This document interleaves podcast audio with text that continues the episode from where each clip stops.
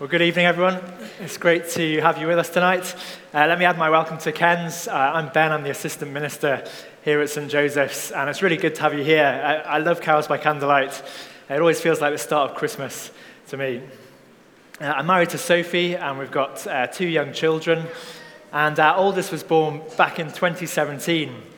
And uh, the labour seemed to go on forever, and that was just for me. Um, uh, it was so slow that we, we walked up a hill, back down again, uh, went out for a cup of tea, had a scone. Uh, and this was all after Sophie's waters had broken, uh, which was maybe a bit risky. Nearly as risky as starting a carol service talk on this topic.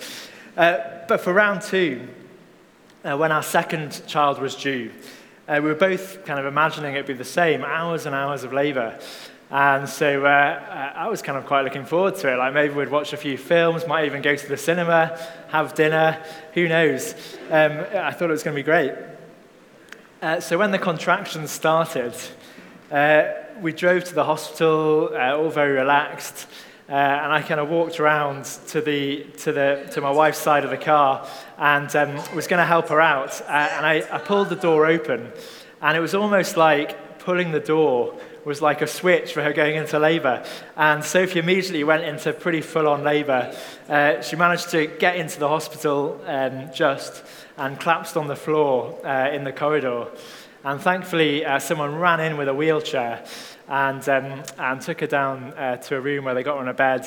Uh, and everyone was kind of running around, looking quite worried, putting different things on her. And at that point, um, a nurse uh, who'd been um, yeah, putting some, some instruments on Sophie, said, We can't find a heartbeat. And it was this real moment of great anxiety and fear whilst everybody was rushing around. But suddenly, Sophie perked up uh, and she said, I think she's here. I think she's here. Uh, that's why we can't find a heartbeat. Uh, and suddenly our fear and anxiety uh, turned to great joy, a real joyful moment where we realized that we'd all missed the baby being born. Uh, and actually, Phoebe was here already, um, which was brilliant. Uh, exactly three minutes after arriving at the hospital door, literally. Christmas can be really busy, can't it? Uh, it can be easy to get wrapped up in our own busyness or fears or anxieties or just the joy of it all uh, or even in a sense of loneliness. Uh, it does tend to accentuate it this time of year, doesn't it?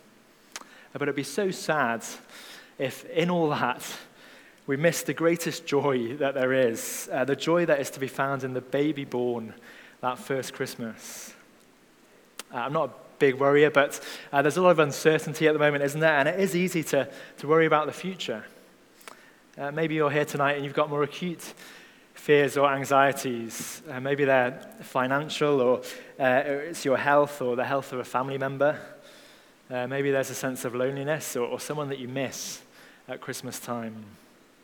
And I want you to know this evening that the message of that first Christmas speaks into those things. We're told that the shepherds were out in the field and, and the angels appeared. Uh, and um, the shepherds were terrified, as you would be. But the angel says to them, Fear not, for behold, I bring you good news of great joy that will be for all the people.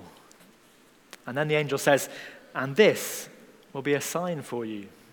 The angel is saying, uh, God is going to show you a sign that there is great joy for everybody, and you don't need to be afraid.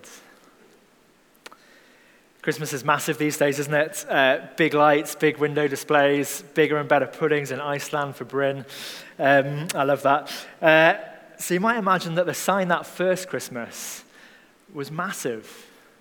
Uh, but actually, it was a very small sign in many ways. Uh, the angel says that the sign to support this good news of great joy was in a stinking feeding trough. Uh, it was a baby born in a trough, lying in a manger. Must have sounded crazy at the time, mustn't it? Uh, we've got used to the idea from loads of nativity scenes that we've seen since growing up from age one. But it must have sounded crazy to those shepherds back then, especially when they found out who this baby actually was. Because that's what the angel says next. They say, For unto you is born this day in the city of David a Savior who is Christ the Lord. Why is this good news of great joy? because he's a savior. Uh, he's going to rescue you from the biggest thing you need rescuing from. He's the Christ or Messiah, uh, meaning that he's a promise fulfiller. He's the Lord, the Lord of the universe, but he's lying in a manger. He's lying as low as you can go. You see, God didn't arrive in a, a blast of glory uh, with a sellout stadium tour or a, a gathering of global leaders or, or a global firework display. Uh, instead, he came as the smallest of human beings, uh, a baby, and he was born in a, a little backwater town called Bethlehem. Uh, and because there was no room in the inn, he was born into a cattle shed in a feeding trough. And as we read this passage, we have to ask the question why? I mean, why was his birth announced to shepherds, just the everyday workers of the day? It doesn't seem like the most obvious place to make a grand announcement. But maybe that is precisely why the angels appeared to the shepherds and, and why the baby was born in a grimy trough. Maybe it was sending a vital message that the birth of this Savior and Lord is not just for the elite, the rich, and the powerful. The birth of this Savior is for everyone. Whoever you are, uh, whatever your background or your status or your tribe or language or nation, He came for you, for you and for me. And He entered into the, the brokenness of this world and the anxieties and the fears. He entered into the reality of it. My um, young five year old Ezra has a uh, nativity play coming up this week, first one we've, we've been to, and he's got a big part. Uh, wait for it. He's a chicken, um, that classic, classic nativity part, although I've heard tonight he might get upgraded to a donkey. Hopeful there. Um, but when we, when we go to see a, a nativity play, uh, can just, the arrival of the baby, it, it can just come across a bit like a fairy tale, can't it? But this story, it, it wasn't just written as a fairy tale in the last few hundred years. New Testament scholar Bart Ehrman, uh, who's not a Christian himself, says that the reality is that whatever you think of Jesus, he certainly did exist 2,000 years ago. Uh, now, that doesn't prove everything, but it does mean that we should treat these historical documents seriously. Uh, and when we think properly uh, as a grown up, uh, about this crazy claim that the gods who made the universe and flung the stars into space uh, became a human and lived among us. Uh, when we work that through uh, and what it actually means for us, we realize that it's not really fairy tale like. Uh, it's real and serious, uh, and it needs consideration.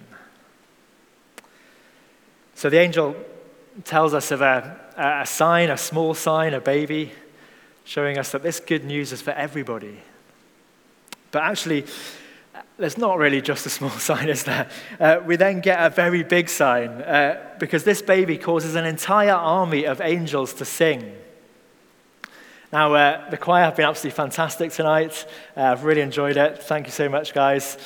Uh, and so I feel a little bit hesitant to say this, but this, these angels would have been next level from what we've heard tonight. Uh, not even the biggest stadium concert or the best cinema surround sound uh, would have been up to it. It wouldn't be able to capture how amazing that moment would have been, the sheer wonder of it. It was better than the best West End show finale. You see, the first Christmas was far bigger than we actually think. It wasn't just good news, it was the best news that we could hear.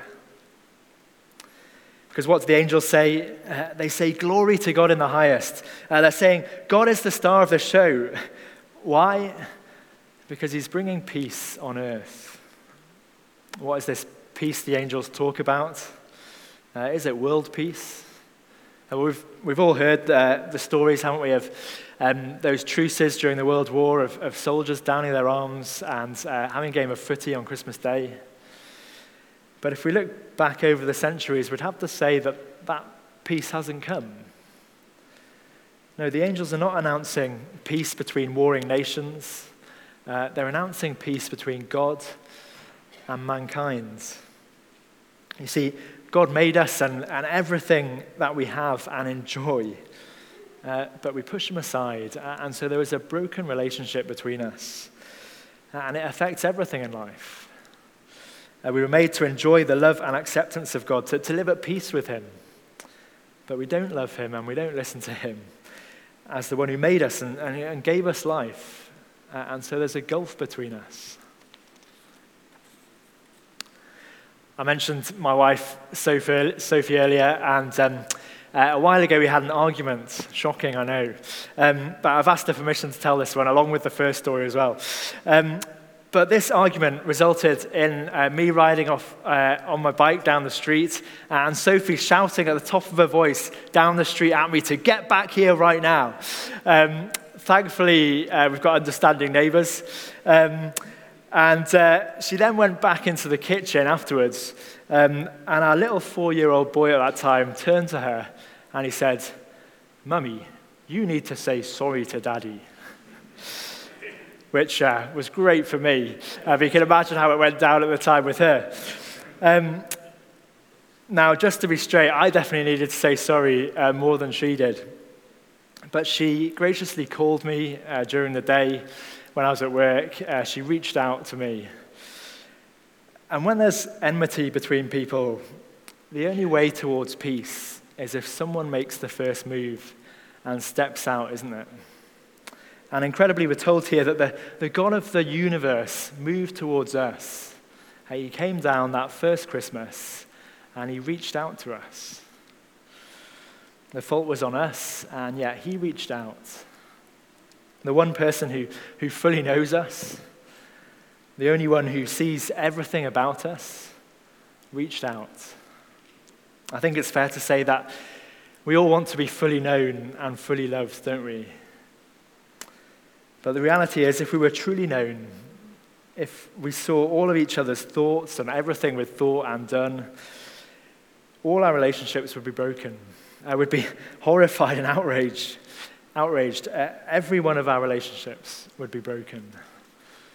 And yet the Bible says that God knows our inmost thoughts, uh, He knows the number of hairs on our head.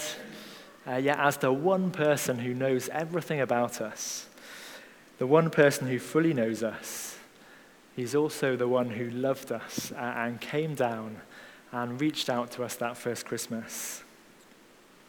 And that baby who came down grew up to be a man. Uh, he lived a perfect life.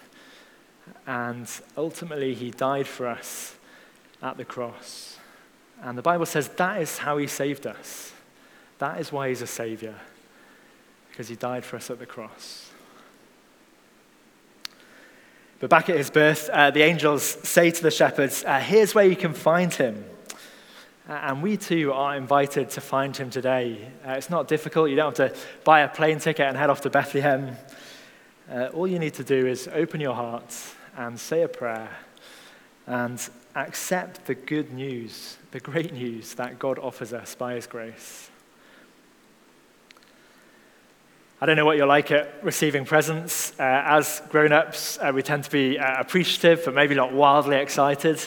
Uh, but um, little kids just get so excited about presents, don't they? Um, my, my son Ezra, uh, he, we gave him 50p for this Christmas fair last week, and he went off and he got himself this uh, little battered old toy car, but with lights on that turn on. And uh, he was so excited about it. Uh, every time someone knocked at the door, he would run to the door to show them his new little battered toy car. And when the angels say, Glory to God, and on earth, peace among those with whom he is pleased. Uh, what it means by uh, those with whom he is pleased is those who come to him like little children. Come to him like, like Ezra with that toy, wanting to show people. Because that word pleased is used in one other place in Luke's gospel, uh, and it's in reference to God revealing himself to little children uh, and not to those who think they are wise. So, how will we receive the gift of Jesus? Will we be uh, appreciative uh, but put him to the side? Uh, will we be proud and dismissive? Or will we come to him like little children, uh, open and, and embracing uh, our Savior who's born in a feeding trough and excited to tell others, uh, full of joy, not afraid? knowing that if we are trusting Jesus, whatever our troubles in life, uh, whatever this year co- uh, holds that's coming, the most important relationship in our lives is restored. Uh, we are fully known and fully loved. We have peace with God, and He is with us. Well, I hope you have a fantastic Christmas. Amen.